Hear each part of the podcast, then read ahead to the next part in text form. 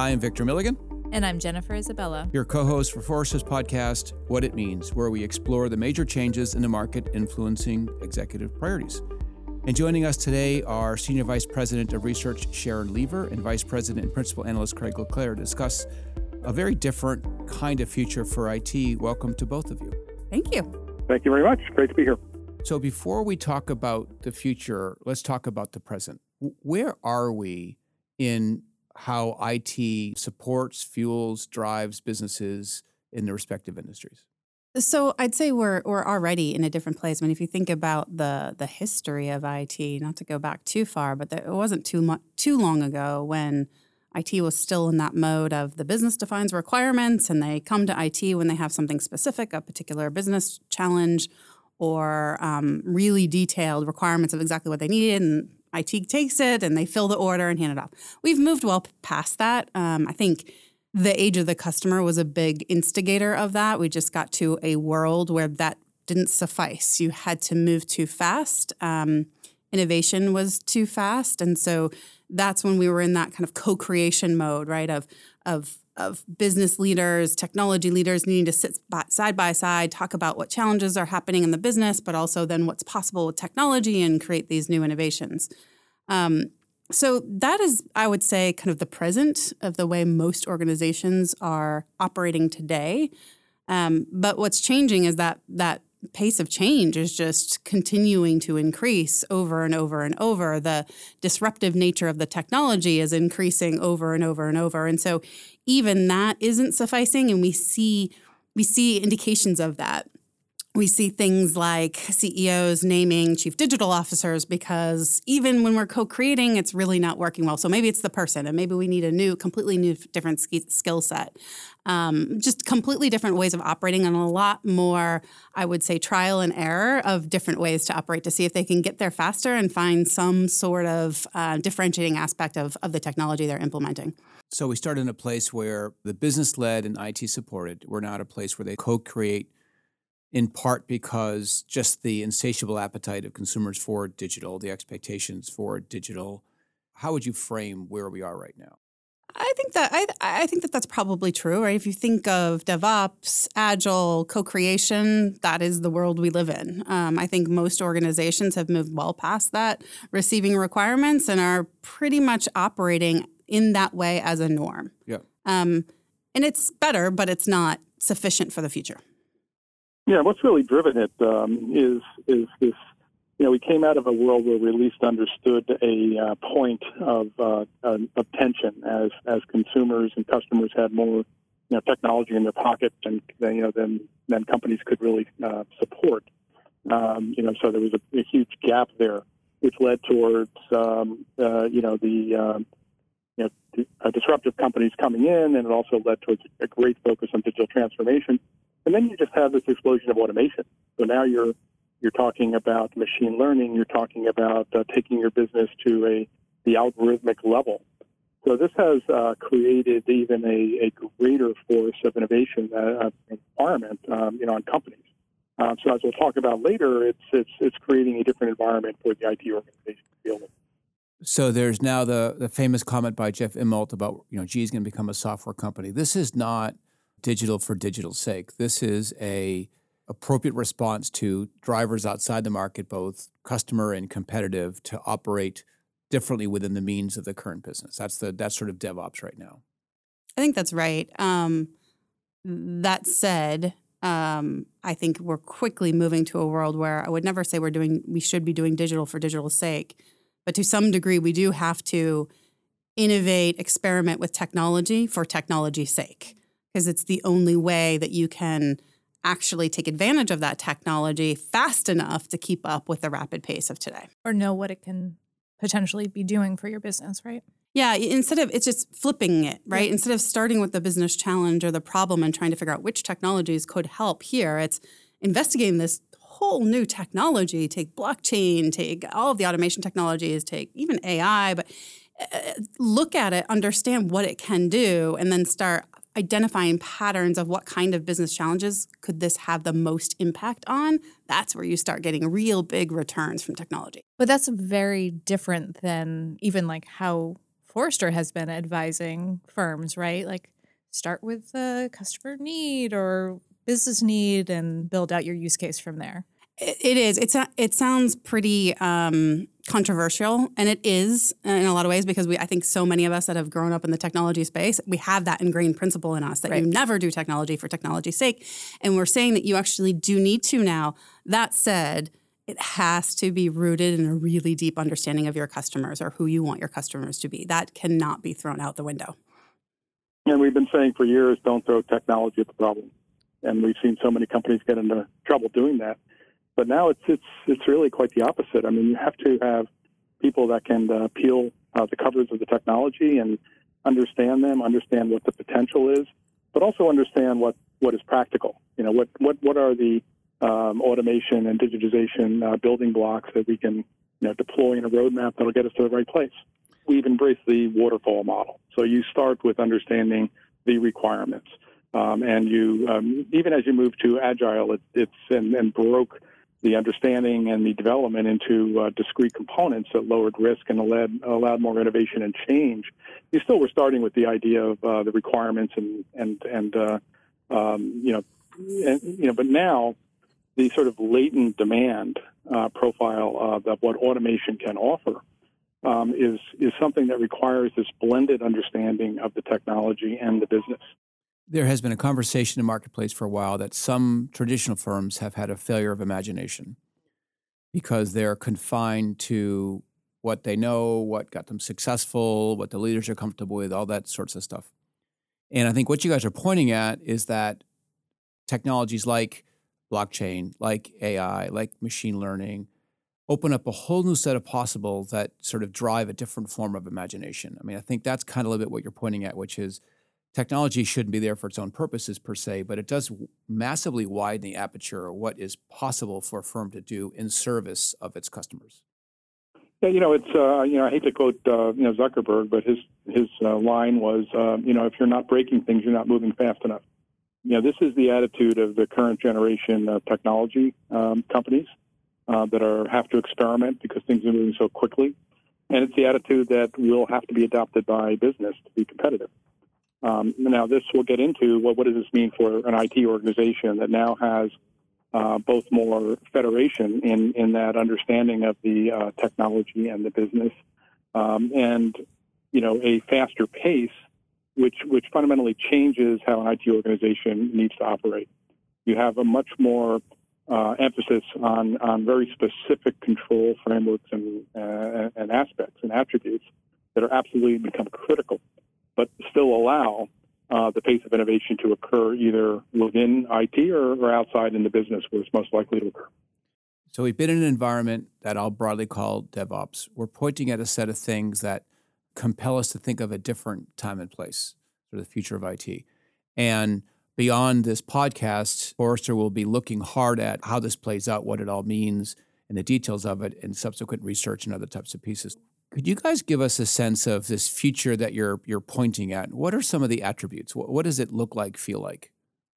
Yeah, I think it feels more like an immersive experience or or IT becomes more immersive in the organization, put it that way. It's um, I think it just makes sense. It's sort of common sense to all of us that IT is not a separate thing. Technology is not a separate thing in organizations, and it, it can't stand that way going forward. It has to become part of the DNA. Um, so how do you structure that? How do you op- make that operate in an, in an organization? And I think it really comes down to the idea of moving into a world where IT isn't completely out at the edges and doesn't dissolve, it doesn't go away, but it's orchestrated in a way where there's a kind of a common core to it and gets at things like frameworks and guidance and governance and so forth, um, security, things of that nature. And then also has a f- big federated portion of it that is immersed in the business. Um, and I think it's important to say at this point that that's not necessarily a brand new idea, but one of the things that I think makes this be the time where that could be reality is that so many organizations are rethinking the design of their organization to begin with to operate in much more of a matrixed, as we've called in the past, shape shifting kind of organization where teams spin up and spin down and it's much more flexible. So that combined with just this, the, the straight up need to be more adaptive and immersive in your technology and, and experimental with your technology, you put those two together now the time's right to do that and to take action on that and make that real. So it's, it's a very different way of thinking of technology, a different role of technology, but you're pointing a very different structural orientation towards IT as a function altogether. It's not a it's not a standalone. It's not other. That's right. Mm-hmm. You know, traditional organizations, you know, have been built more in a pyramid fashion, and this gets to how IT is going to have to change to support a very different organization. IT is, uh, you know, essentially um, a support organization. Now we're talking about it getting ingrained and immersed in the business, and that's going to change it. But think of it this way: you have a, um, a pyramid-based um, uh, structure that companies have used forever to build. You had lower-paid people on the bottom of the pyramid. You had the more senior people at the top. So now think of not so much the triangle or the pyramid, but think of a diamond, where the bottoms of the former triangle are replaced by two things. You know, one is a talent economy. You know, one is an economy that um, is going to provide you the needed skills uh, that'll that'll meet the gaps that you're going to have for things like data science and machine learning and so forth. And the other piece of the triangle on the right side is really automation. Uh, it's digital workforce uh, built with robotic process automation. It's machine learning, you know, based uh, chatbots that are interacting with customers.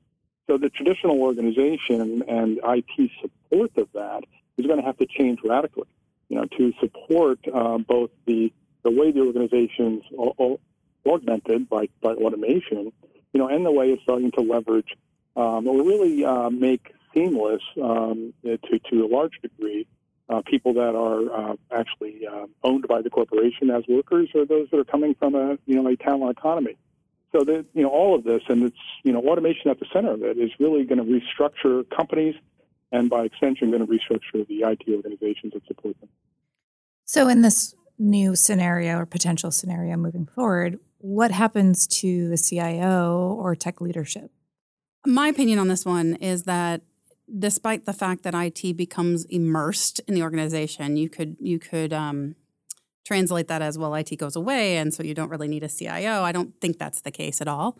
Um, in fact, I actually think this will expand the remit of a CIO.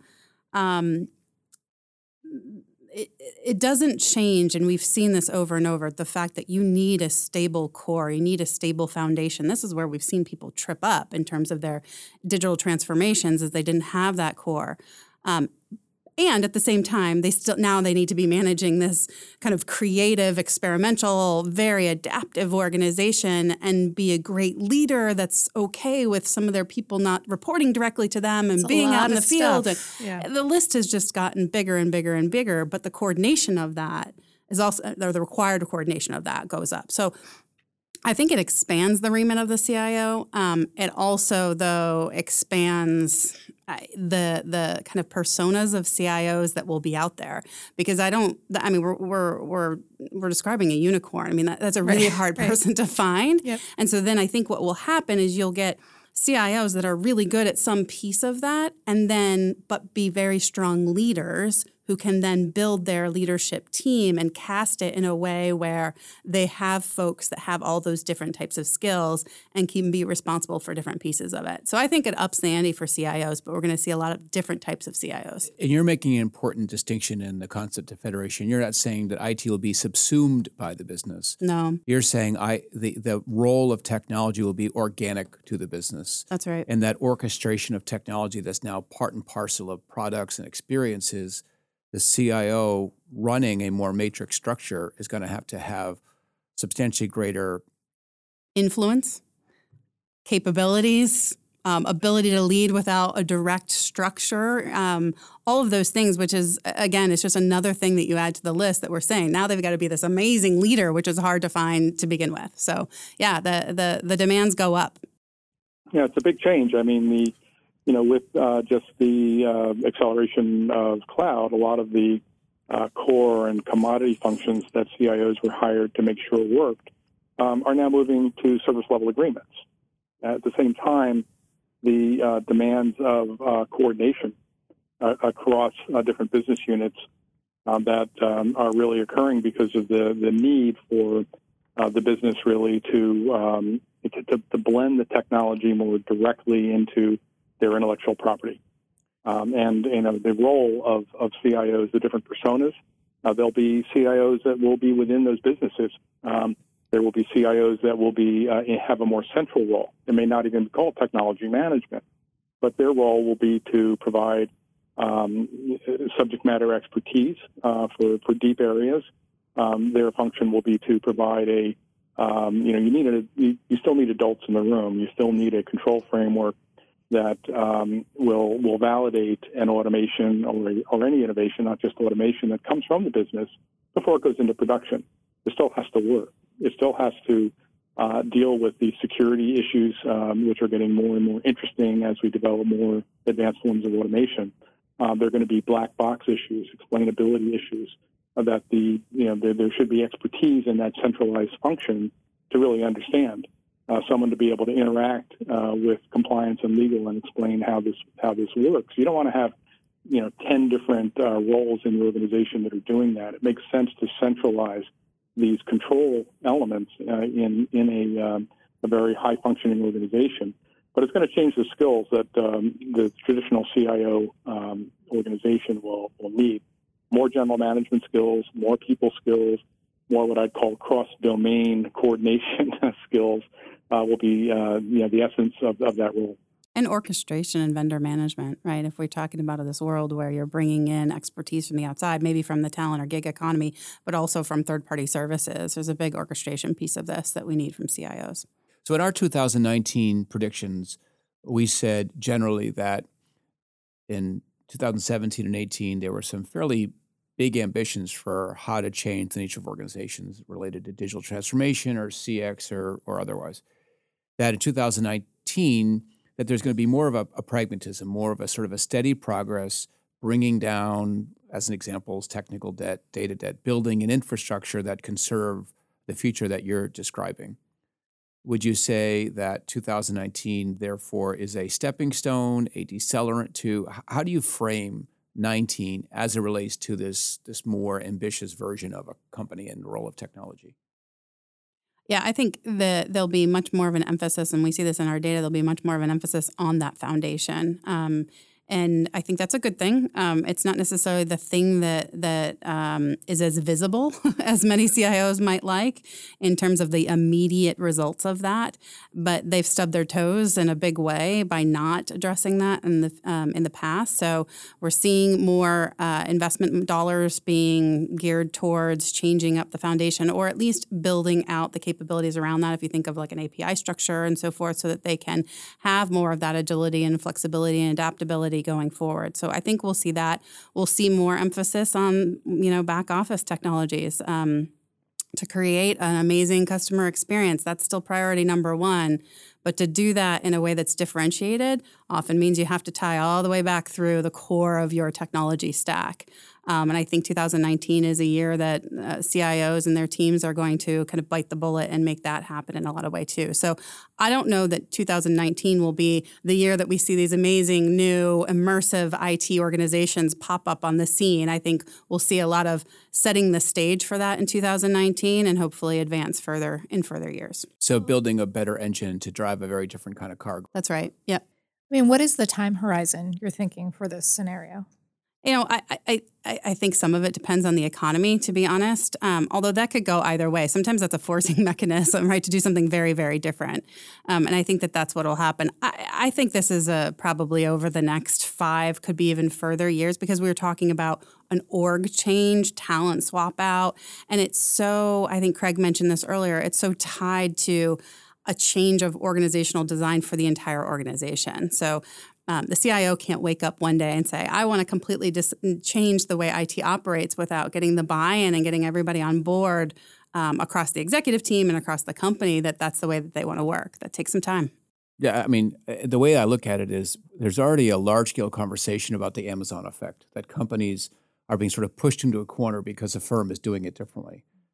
I kind of I think of this sort of a, a, fits and starts types of evolution where enough companies do it that puts the other companies playing defense in the market, and they sort of lose their choices. They sort of they may not want to, but if the other companies are operating differently and better, the competitive pressures will will force the hand whether they want in or not.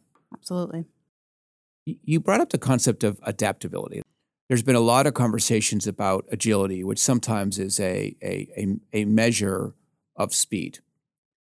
But your comment about adaptability is different than speed. It includes the concept of speed, but it's broader. Could you kind of go through that a little bit as it relates to the future of IT? Yeah, I think adaptability, this uh, gets a little bit back to my comments about the foundation too. This is the ability to have that innate flexibility to change on a dime. And, and that requires changes in the foundation of your technology, your technology stack, having less technical debt, but then also the operations um, and the, how the way your organization works on a daily basis.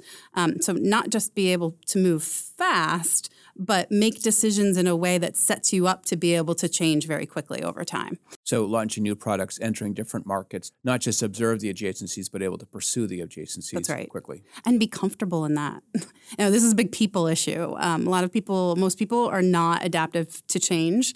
So, this gets at, you know, really taking a, a holistic view of who you've got on staff in IT. Those should be change agents, not folks that are hindering change in the organization. Craig, the role of automation is is talked about quite a bit right now, and it, it has an inherent future speak to it. How would you see a far-reaching example of the use of automation robots in the context of doing business? I mean, we've had very low low productivity enhancement over the past, uh, really since 2008, uh, to one and a half percent, um, and we're at a point where um, you know, we're we're going to invest in automation to really get productivity up. And of course, the impending recession, whether it happens, when it happens, and so forth, is going to accelerate that. So, um, you know, I think of this in, in the context of the previous comments on adaptability. It's almost like burstability. You know, it's the ability to um, break out of your existing um, company and organizational and technology structure to be able to go get the automation you need um, to to um, you know uh, uh, you know access um, and deploy uh, a digital workforce uh, to be able to leverage the latest um, um, innovations in, in AI and in the cloud platforms. And on the other side, being able to uh, burst out of your uh, you know hired talent um, and and look for you know talent from your partner ecosystems, from your um, you know, from the talent economy to be able to augment your projects to get things done quickly.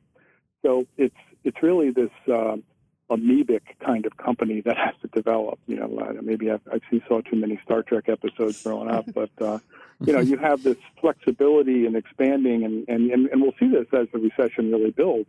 Um, you know that there'll be uh, more. You know, companies will, will have to expand and contract their shape and do this more more smoothly and seamlessly. And IT plays a huge role in, in the technology systems um, that, that uh, don't exist today to really do that. Um, it's not smooth at all. So IT has a tremendous um, uh, challenge uh, to create the kind of um, internal flexibility and systems to, to, to support where the world's going to go. And, and automation is going to drive it there. So let's visit the what does it mean to the different constituents that are participating in this. And let's start a little bit with, at the senior most levels, the CEO and the board – that have to allow for, champion, or be zealots for this kind of change? Yeah, I think it's a critical piece of this. Um, you know, any kind of change or, or way of thinking about technology in the organization has to start at the top. Sounds so cliche, but it's true. Um, and it's not going to happen overnight either. Um, I think you'll probably see some swap outs of board members. There'll be changes there, right, to to really emphasize this, be okay with, quite frankly, not every single IT investment to have a very hard ROI. Um, have the ability to look at IT and those investments with more of a creative eye and with more of a, um, perspective of looking at it as a almost an insurance policy for the future. Um, you have to invest in some of these things, some of which will not pan out, and that's fine. But if you're not constantly investing and evaluating future technologies and so forth, you're kind of automatically saying that then you don't care about your future. It's something you just have to do. And, and that perspective is very different than the way many organizations are run at the top today. You know, it was very amusing about a year ago when uh, Zuckerberg uh, testified in front of Congress about the data breaches at uh, Facebook, and you looked out at the um, you know at, at the assembled uh, leaders, and no one had any idea what he was talking about. this was the, the, the biggest takeaway for me. I mean, they were all um, you know they were they were aged, mostly male, mostly white. They didn't really understand the social media at all. Um, you know, and so how are um, they going to be able to develop the right policies to deal with data privacy? So the same questions we have to ask to um, our corporations today and to the boards that make them up. Uh, we, you know, we need a much better blend of entrepreneurial um, advocacy on the boards of these companies because technology is becoming so important. Um, so I think that's a change you're going to start to see. You're going to start to see, um, you know, more more tech savvy uh, entrepreneurs coming onto these boards that understand how you how important it is to to re-envision the business from a, uh, a, a blend and immersion of technology and the core intellectual property that may have grown the business, but may not be um, acceptable for where the business has to go. Sharyn, you had mentioned investment and sort of this insurance policy thought process, but uh, what does that do to the budgeting of of technology?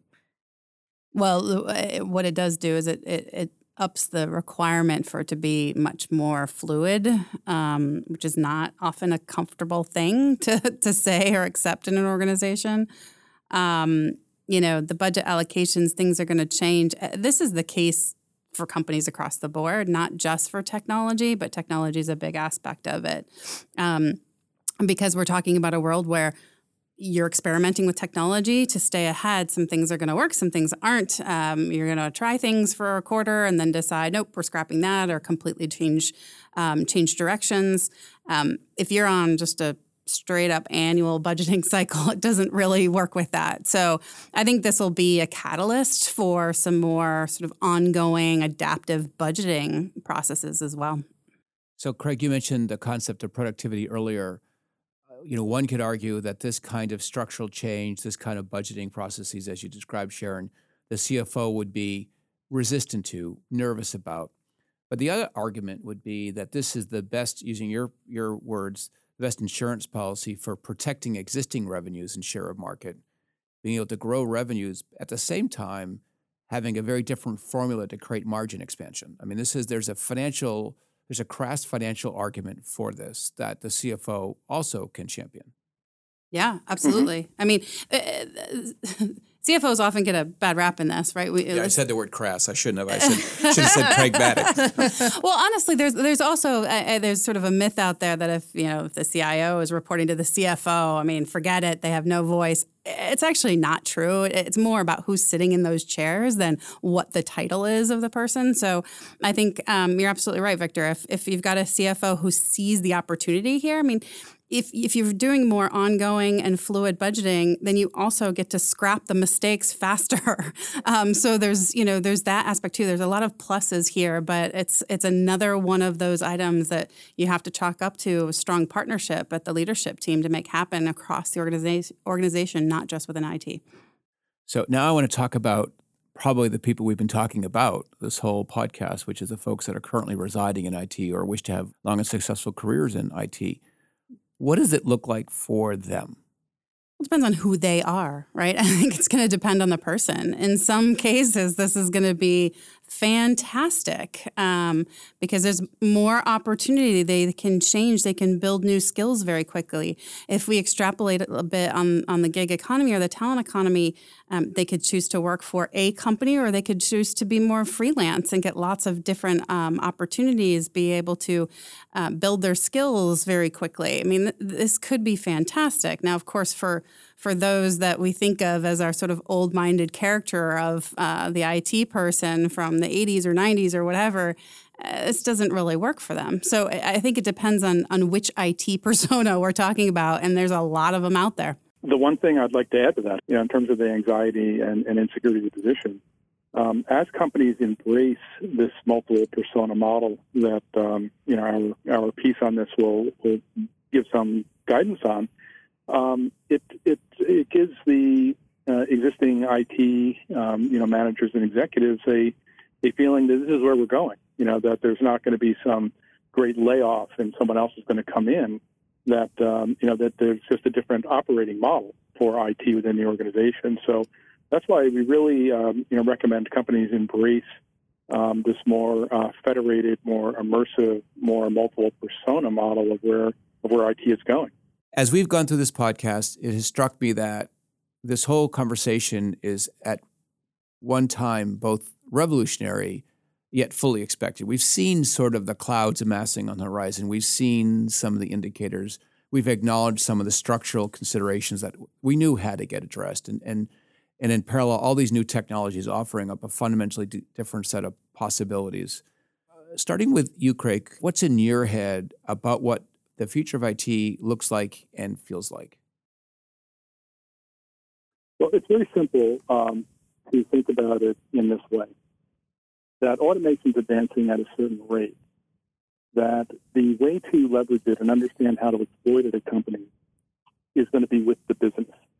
The business understands the human worker. They will understand how to build digital workers. They understand the core intellectual property of the business, which will get translated to machine learning and algorithms. So when you view that, if you accept that as a premise, which we do, then that fundamentally changes uh, the support that's required from various technology personas within the organization. They may all have titles that say CIO, uh, but it's going to change the traditional uh, centralized organization into one of um, support for uh, advice, for subject matter expertise, and importantly, to be the adult in the room, to have the necessary control frameworks that will deal with data privacy, uh, that will deal with security, that will deal with business continuity, that will deal with uh, the API and the connectedness and the cloud support that's uh, required. So fundamentally, there's going to be this shift. And uh, organizations that uh, understand it, uh, they can plan for it better and reduce um, the friction within the organization. And Sharyn, could you paint the picture that's in your head? Yeah, I, I think it's the idea that IT skills, technology skills are sort of unlocked from this, what has traditionally been a pretty centrally controlled organization or unleashed in a way that was not done um, with a lot of thought, right, in an unsecure way or what have you. So I think of it as truly that immersive technology, technology becoming immersed in the business, and more importantly, out closer to the customers. So the innovation haps, happens out closer to the com- uh, customers, and we start to get much more innovation, much more rapid innovation, and at the same time, making the job of being in IT a lot more fun. Thank you both for your time today, Craig and Sharyn. Thank you. Thank you. Thank you very much. Thank you. Master tech driven innovation at Forrester's Digital Transformation 2019 Forum in Chicago on May 14th and 15th. Join our analysts and over 700 business technology leaders to hear the trends and challenges that you will face in the coming year. For more information and to reserve your seat, visit forr.com slash DT 2019. That's F-O-R-R dot com slash DT 2019. Thanks for listening you